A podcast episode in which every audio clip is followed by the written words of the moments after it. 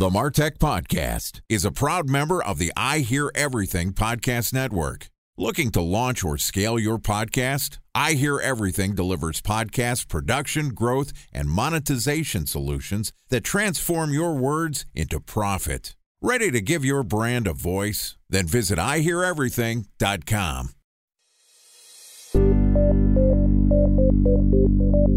From advertising to software as a service to data.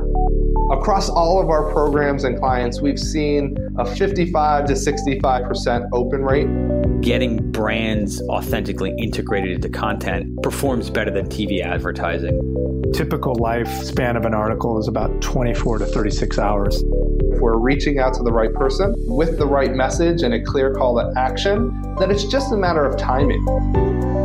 Welcome to the Martech Podcast, a Ben J. Shap LLC production. In this podcast, you'll hear the stories of world class marketers that use technology to drive business results and achieve career success. We'll unearth the real world experiences of some of the brightest minds in the marketing and technology space so you can learn the tools, tips, and tricks they've learned along the way. Now, here's the host of the Martech Podcast, Benjamin Shapiro. Welcome to the Martech Podcast. Today we're going to discuss how much speed matters when it comes to accessing data. Joining us is David Finkelstein, who is the co founder and CEO of BDEX, which is the first and only real time data exchange platform which provides instant access to consumer activities only seconds after it's transpired, enabling limitless data sellers to offer their data for purchase to the exact data buyer seeking critical information in real time. And today, David and I are going to discuss the future of data driven marketing. Okay, here's my conversation with David Finkelstein, co founder and CEO of BDEX. David, welcome to the Martech podcast. Hi, welcome. Thank you very much for having me. Excited to have you here on the show. Excited to talk a little bit about crunching some numbers, hopefully, lots of numbers, lots of data. The data landscape is obviously changing with the rise of the digital revolution Everyone's got a smartphone in their pocket. We're constantly seeing ads, making purchases. Our event data is always being logged and captured. Obviously, a very hotly discussed topic.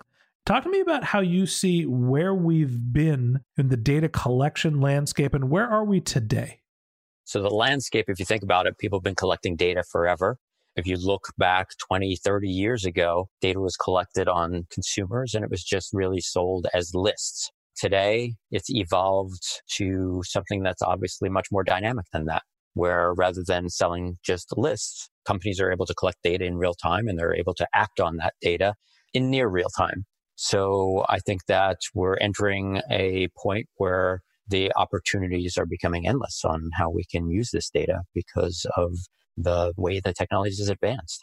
There's obviously been more data that's been collected there's different types of activities. There's also all of our digital activities. So it used to be, hey, I know somebody's name, address, and phone number. I have their data.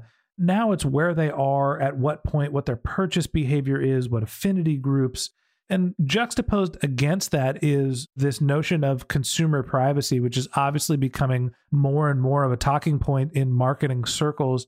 As the collection and use of data is expanding, you said that the application of data is becoming limitless. How do you think about some of the trends and direction we're heading in terms of data collection and usage against some of the privacy backlash that's been happening?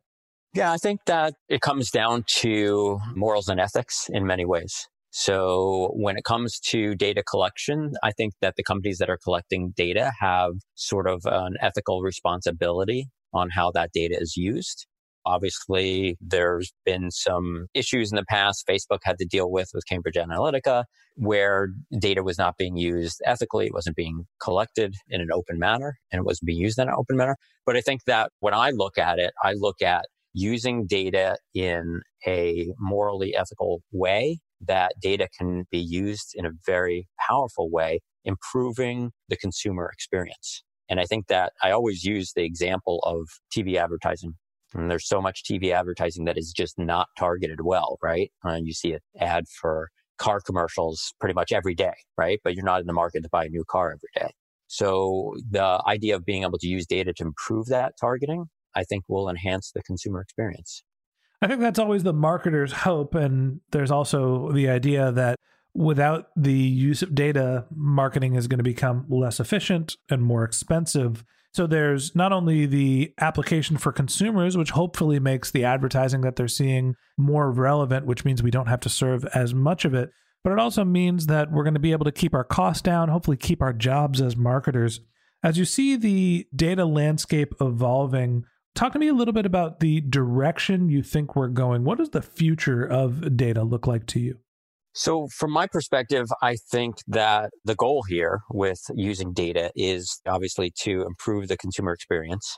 And there's a real opportunity to do that right now where it didn't exist previously. And if it's done well, then I think that there are other industries that will eventually catch up, like TV industry. I think TV industry is way behind still, but they'll be forced to catch up. And look, everybody today wants sort of everybody talks about the new generation of everybody wants everything immediately. So by using data to understand consumers better and therefore reach them better with what we often say is the right offer at the right time. And by doing that, I think that consumers will be better served by brands and retailers so that they get a better experience and a better relationship with those brands. So people are becoming increasingly impatient. Our expectation is that when we order something online, it should be at our door in two days or less. Our groceries should be delivered to us. If I want some sort of social gratification, I post a photo online and I'm sitting there refreshing my feed until everybody on the planet likes it. Obviously, moving in real time matters. Talk to me a little bit about what BDEX does and how are you thinking about data collection and the usage of data? What we're doing that is looking at it in a little different way is that we kind of took the approach of if data was treated in a way similar to stocks, then it could be traded on an exchange. And that's really what we built, what we call our platform a data exchange platform. The idea is as data becomes available, it is sent into the exchange and buyers can consume that data in near real time. And that I believe will enable ultimately for people to gain access to that data more quickly and therefore be able to reach consumers at that right time. Again, getting rid of the lag that exists and giving people the instant gratification that they're looking for. So when you say that you envision data being exchanged like stocks, what what I think of are, I guess two different things one a marketplace where you can go and pick and choose which data you want to acquire. And so that means some sort of a universal data hub or exchange. And then second the ability to speculate on what the value of data is. When you talk about the use the stock exchange metaphor are you more thinking about the universal platform for exchange or people are actually going to be able to buy data and watch its value increase so our perspective was sort of just based on the platform and the ability to exchange the data. But the idea that one could speculate on the future value of data to me is very interesting. And it is something that we've thought about internally. We've actually even gone so far as at one point putting data segments on a ticker symbol across our screen because you could follow the value of it as buyers and sellers are exchanging the data. It's a really interesting idea. And I'm just going through my head. I'm like, God, if you could buy data and just assume what data's value is going to increase over time, I'd be placing bets on location data, event data, podcast data, like industries that are still developing or mediums where data has been underutilized. What do you see being the data that's valuable, and what data do you think that will be more valuable in the future? So we're definitely following trends internally on what we call behavioral and intent data. And we believe that that today has the most value and will continue to have the most value going forward. So behavioral and intent data is basically showing consumers behaviors, what they're doing or their intents. For example, an intent to buy a new car or a new home or something like that.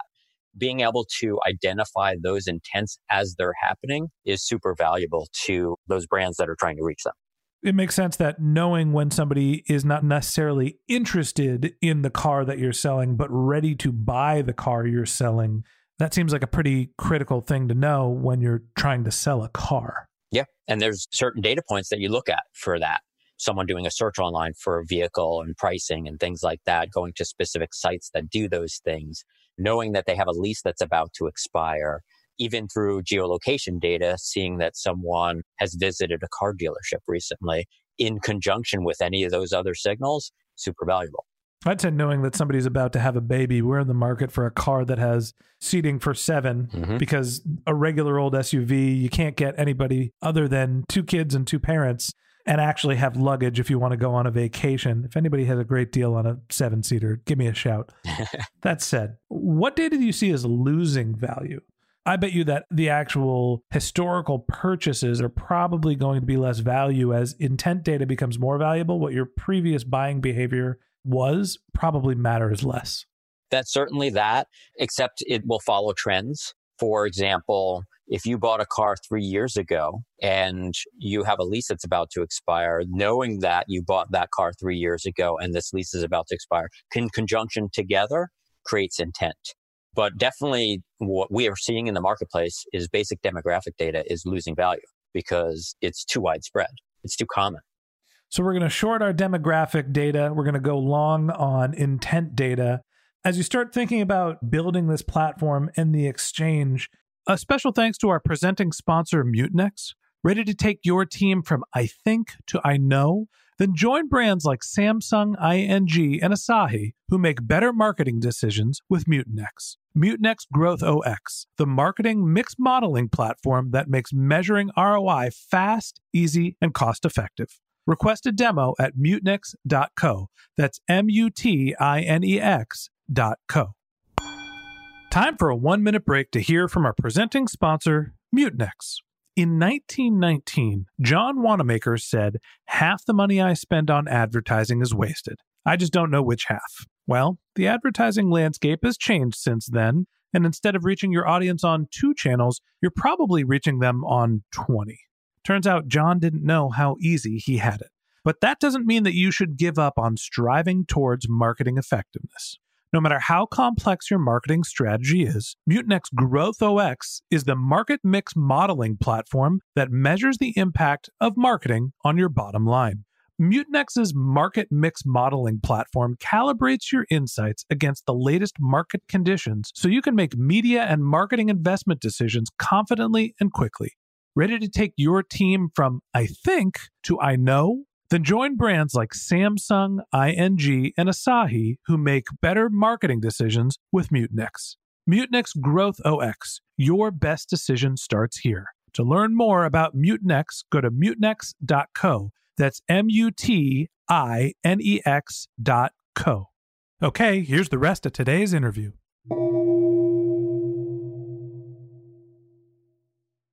Talk to me a little bit about why the speed of data exchange matters and where are you actually seeing significant improvements? But you know, most of the time I'm assuming that you can get access to data in relatively real time. It sounds like that's not the case. Now, most of the data that is in the marketing ecosystem is in what they call audience groups. And those audience groups are comprised often of data that is gathered from multiple sources. It could be basically models that are created that are become sort of propensity models that are predicting that someone may be interested in this or that. And those take time to build. So those models, those audience groups typically take 30, 60, or 90 days to build. So that's how frequently they're updated. So actually, when you look at a typical audience group, which is the typical data that someone's using for advertising online, that data is old. So it just doesn't have nearly the same value as real time behavioral data. So, walk me through the buying process when you're thinking about acquiring data and it being real time data is something that's going to impact your decision. What's the process for validating that the data is in real time? How do you go about finding the right data sources? That's difficult. I mean, there are hundreds and hundreds of companies, thousands of companies out there that are collecting data. We have a very scrutinizing process that we go through with our data partners before they're even able to sell data in our platform. We do rigorous checks of the quality of the data, how it's being collected, privacy and data usage rights, all that kind of stuff before we even let them sell data into our exchange. So when you're talking about trying to acquire data, If you're a brand, you're a retailer, or you're trying to do this on your own, it's a lot of work and you don't always know what you're getting until it comes in. So I think what we're trying to do with the exchange is ease that process. We're doing all that vetting process ahead of time, bringing the data into the exchange, and we're able to clearly tag what data is coming in in real time, what's coming updated once a week or once a month or whatever. So, one of the things that I've thought about doing to help our programmatic and social advertising retargeting campaigns is actually buying some data for people that have attended marketing and technology events. If I'm going to go buy a data set, help me think about A, where I go, what's the amount of data, and what's the price that I should be paying to acquire that data? I think for data like that, there's a couple of different types of resources. There's a lot of brokers out there that are brokering data sets of people that have gone to certain events. That's typically where one would get that data. Although looking in any of the DMP or DSP platforms, there are audience groups that are built based on that data. The pricing that you typically would pay for that, if you're doing it for typical online marketing, you'd probably be looking at anywheres from a $2 to a $6 CPM, but you're not buying that data in the scenario that you're giving, if you're going out and you're looking to acquire that data, and most platforms, you're leasing that data. You're not really buying it. So in that case, you're using the data for ad purposes and you're paying a CPM rate for every ad impression that you're displaying. We're a data acquisition platform. So in our platform, you're actually buying that data and then you can deploy it as a first party audience across a myriad of platforms. That's interesting. With some data platforms, you're renting or leasing the data as opposed to buying it firsthand. Walk me through what the difference is between the two scenarios. Yeah, in a typical scenario, most cases when you're doing online advertising, you're leasing data. So essentially what that means is there's some owner of that data out there. They're putting it into a platform. And then you're saying, I'm going to go and create an ad campaign and I want to use your data to target it. And essentially, you're paying an ongoing percentage or amount on a CPM basis to the owner of that data for as long as you use that data. So essentially, the idea is that you're paying for the usage of the data, but you, I'm dumbing this down, don't get to download it yourself. You don't get to put it on your laptop and say, hey, here's my data set. I can go put this wherever I want to. There basically is a usage limit and a discrete use case where it can be applied. Correct. With our platform, we do these things a little differently. We're enabling our customers to acquire the data, and that gives them a lot more power gives them the power to bring it into their internal platforms, whether it be a CRM, allows them to push it into an advertising platform if they want to do a marketing campaign. It also allows them to use it for direct mail if they want as well. It's interesting. I'm on the BDEX platform here, and you have the ability to search by keywords. So I typed in marketing and basically go through a couple of taxonomies and filters. And it looks like there's 900,000 count of data on the platform. So essentially, for if I'm doing the math right, a thousand bucks, I'm able to get access to a million records at a one dollar CPM, and I could use this wherever I want. Yeah, essentially. Why am I not doing this? Good question. okay. So, David, as we think about the usage of data, obviously consumers are going to continue to buy and lease data to optimize their marketing campaigns. Let's talk about some of the usage where you're seeing the data being applied. You mentioned that you could feed data directly into your CRM and do lead generation. There's obviously performance marketing campaigns. What are some of the other creative usage of data that you're seeing in the marketplace and that you think will be important in the future? For one, we're helping a lot of brands understand their customers better. So knowing that you have a customer that bought a specific product is interesting, right? You have that data internally. But the more you can understand about what else the consumer is doing, sort of outside your own ecosystem, it further helps you determine how you can segment your existing customers to target them for other products and or services. So that's certainly one thing that we're seeing. The other really interesting thing that we do a lot of is through our identity graph, helping brands and helping media companies reach consumers across their devices. That's a super valuable piece of information. You have multiple devices, everybody does your phone, your tablet, your computer. These are all ways that they can interact with you. So understanding that if they see you on one device, what other devices you have or what other touch points you have is super valuable for them to maintain a sort of cross channel or cross platform conversation with you. I guess the last piece of the puzzle here is when you're thinking about the data that you're already collecting, how do you figure out what the value is today? And how do you figure out if that data is going to be more valuable moving forward? So in our platform, the price of the data is market driven ultimately the seller of that data has the ability to go in and say, okay, now that I'm selling data on BDEX, here's how much I want to sell this data for. Here's how much I want to sell that data for. Internally, our platform keeps track of that information. So we're able to see not only what each seller is proposing to sell their data for, but what price buyers are willing to pay as purchases go into the system. So the idea, much like a stock exchange, the idea would be that the market would decide the price based on buys and sells in the system. So, as you collect more data and more people are interested in monetizing the data that they've collected through their businesses, do you expect the value of data to go up to become more expensive, or do you expect it to go down because there's a proliferation of data? Certainly depends on the data.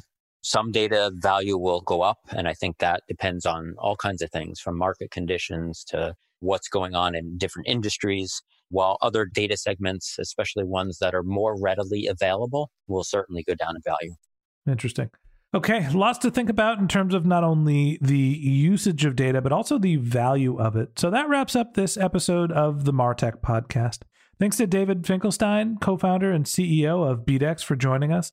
In part two of this interview, which we're going to publish tomorrow, David and I are going to discuss the real possibilities of real time data. If you can't wait until our next episode and you'd like to learn more about David, you can click on the link to his LinkedIn profile in our show notes. You can contact him on Twitter. His handle is bdex underscore David. It's B D E X underscore D A V I D. Or you can visit his company's website, which is bdex.com.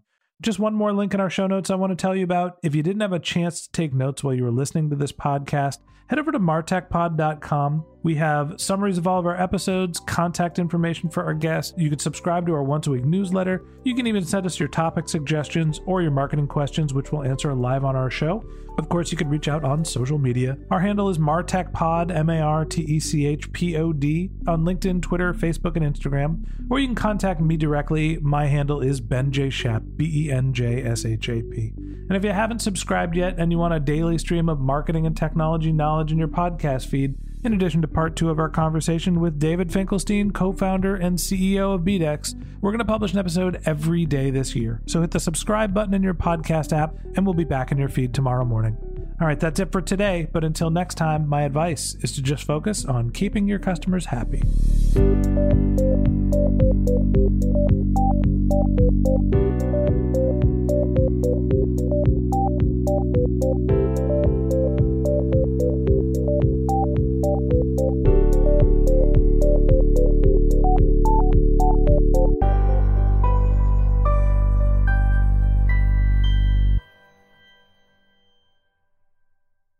Thanks for listening to the Martech Podcast, and I Hear Everything production.